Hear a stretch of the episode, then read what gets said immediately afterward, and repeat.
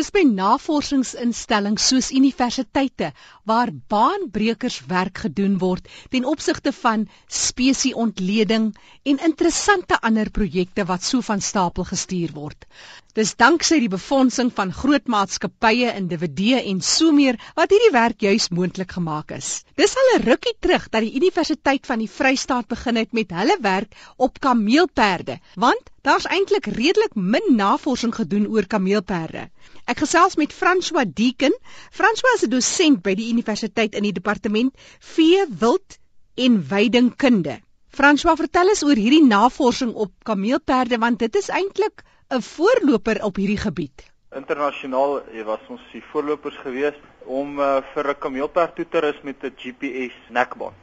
En dit uh, gaan basies oor hierdie dier se ruimtelike ekologie om te kyk watter areas verkies hy, verskil dit seisoonaal, uh, reënjare, temperature, hierdie tipe goed en dan ook hoogte bo see speel, het hy voorkeur vir sekere areas, is hy gebiedsgebonde, hoe gereeld beweeg troppe um, heen en weer, hoe gereeld is die bulle by die troppe, hoe lank is hulle afwesig van mekaar. So dit gaan letterlik alles oor hierdie dier se ruimtelike ekologie. Wat is sy verspreiding en wat is sy behoefte? Wat is die minimum area wat hy verkies en wat wat is die maksimum area wat hy wat hy basies produktief kan benut. Nou kameelperde is groot diere, ek meen is lank op die been en uh, mense nogal dink hulle beweeg baie of wat is die tipe inligting wat julle eintlik wys geword het?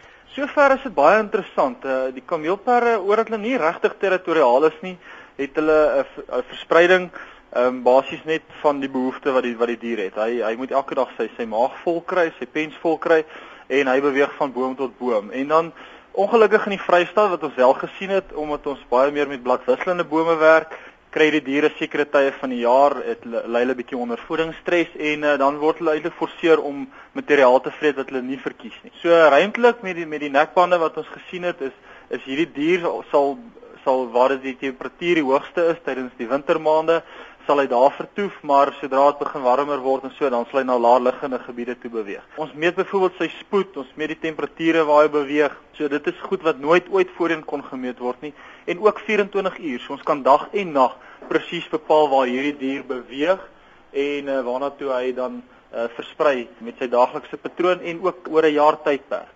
Nou so gemiddeld, hoeveel kilometer loop so 'n kameelperd per week of per maand? Wat is van die goed wat jy agtergekom het? Ja, dis nou interessant. Die eerste uh nekband wat ons opgesit het, was 'n jong kameelperd bil geweest. Hy was so 3 jaar oud en hy het saam met die trop beweeg. En basies wat ons gesien het dat hy hy wissel afstande, dit hang van die dag se temperatuur af en ook uh, hoeveel voedsel hy al reeds tot sy beskikking gehad het. Maar hy kan enigiets van uh van 2 km tot 15 km 'n dag. Ehm um, dit is die dis die data wat ons van die huidige kameelperd gekry het. Ek vermoed die kameelperde, ons gaan nou uh einde Maart begin ons kameelperde vang in die in die Kalahari omgewing. Uh daar tussen Tosca, Brei, Werda in die, in die noorde van uh Noordwes provinsie. En uh, daar gaan ons kameelperde net koeie vang en hulle bepaal die populasie dinamika. So hulle bepaal hoeveel 'n trop en wat se impak op die plante groei in die omgewing en ek glo die gebiede daar gaan en die die gebied wat hulle beweeg omdat hulle nie ingeperk is nie, gaan hulle baie wyeer beweeg. Uh veral seisoonaal. Waar in 'n reservaat of 'n wildplaas is hierdie diere baie ingeperk en hulle ly letterlik onder onder 'n uh, voedingsstres. Veral as 'n ou begin praat oor uh, tannine en bladwisselende bome en akasias uh, wat sekere chemiese middels afskei dat dat die dier nie sy proteïene kan verteer nie.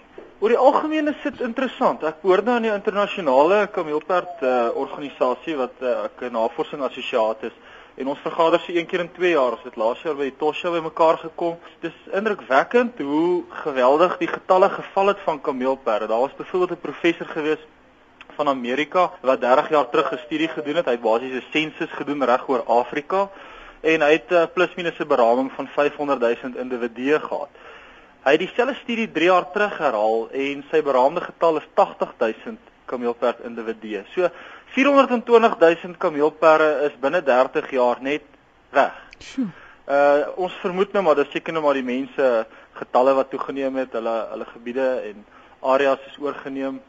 En uh gelukkig het die kameelperd uh met uh Touchwood het hulle nie enige waarde soos renosters nie, maar ek vermoed daar gaan 'n sekere mate daar daaraan ook toegeskryf word en hy voorsien baie vleis. So hy kan klomp monde ehm um, voer.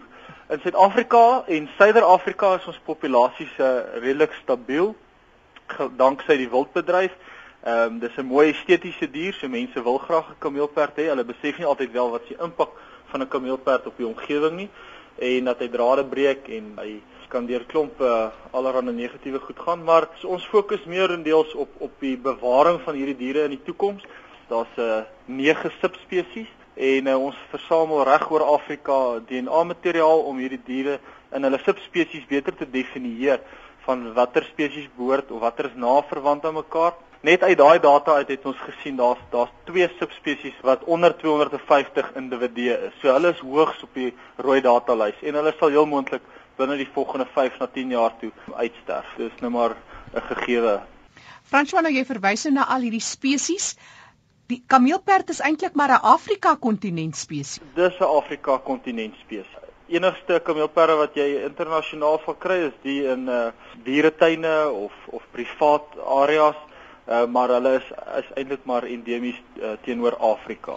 François ons as mens dink altyd die kameelperd of die persepsie is dat dit nou nie so gevaarlike dier is nie, maar hierdie dier kan jou nogals vreeslik skade aandoen. Vertel ons bietjie meer. Dis reg, ja. Ek moet sê ons ons wat nou die kameelperde vang en skuif en en dit dis daar's hoë risiko rondom dit. 'n uh, Kameelperd vrek soos niks nie oor dat hy ehm um, sy organe en sy hart en kleppe en alles is ontwikkel vir hierdie dier om om normaal te funksioneer. Sodra hy hom onder druk plaas vir al die bulle Um, enige veerd sal ek vir jou sê hy hy vrek verskriklik maklik, veral hmm. ouer diere. Uh en ons wat nou met hulle hands-on elke dag werk en op die grond met hulle werk. Ek sê vir jou dis 'n gevaarlike ding. Hy gaan vir, vir jou gaan raak skop, dan het jy groot moeilikheid. Na aanleiding van hierdie nekbandjies wat jy opgesit het van die gedragspatrone wat jy enigsins iets wyser geraak het, jy weet die interaksie onder mekaar. Heidiglik het ons nog nie voldoende inligting. Ons het nog nie 'n uh, groot genoeg verskeidenheid kameelperre uh, nekbande opgesit om om spesifiek daai dinamika van die diere te bepaal nie. Die projek is is amper 600 000 rand projek. Ehm um, wat ek 'n verskeidenheid uh, privaat borgers het.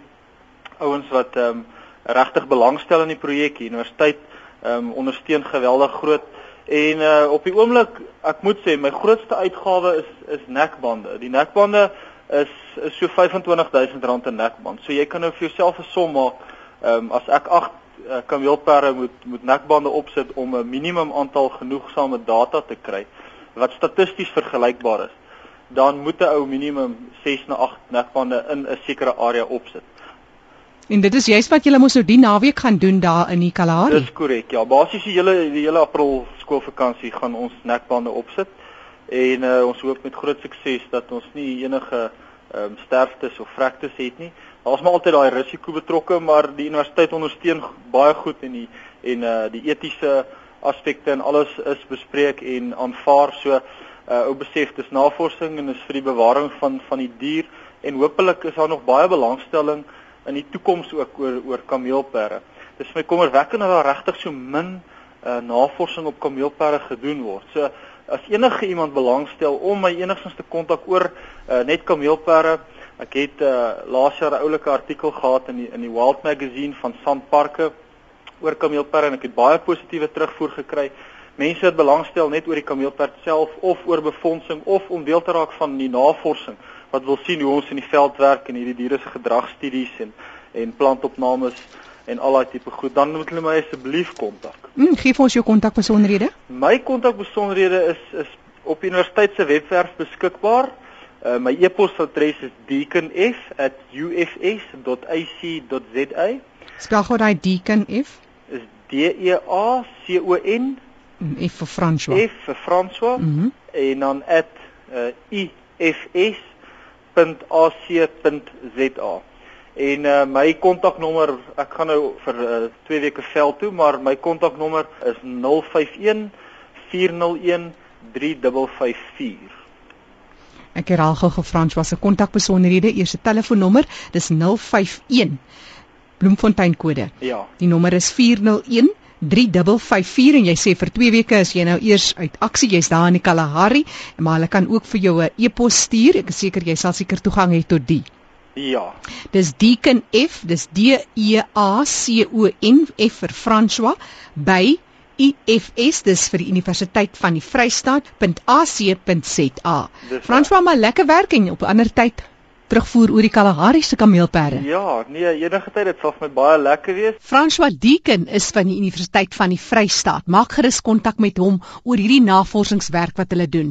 Sy e-pos is deaconf@ufs.ac.za of 'n telefoonnommer 051 401 3554.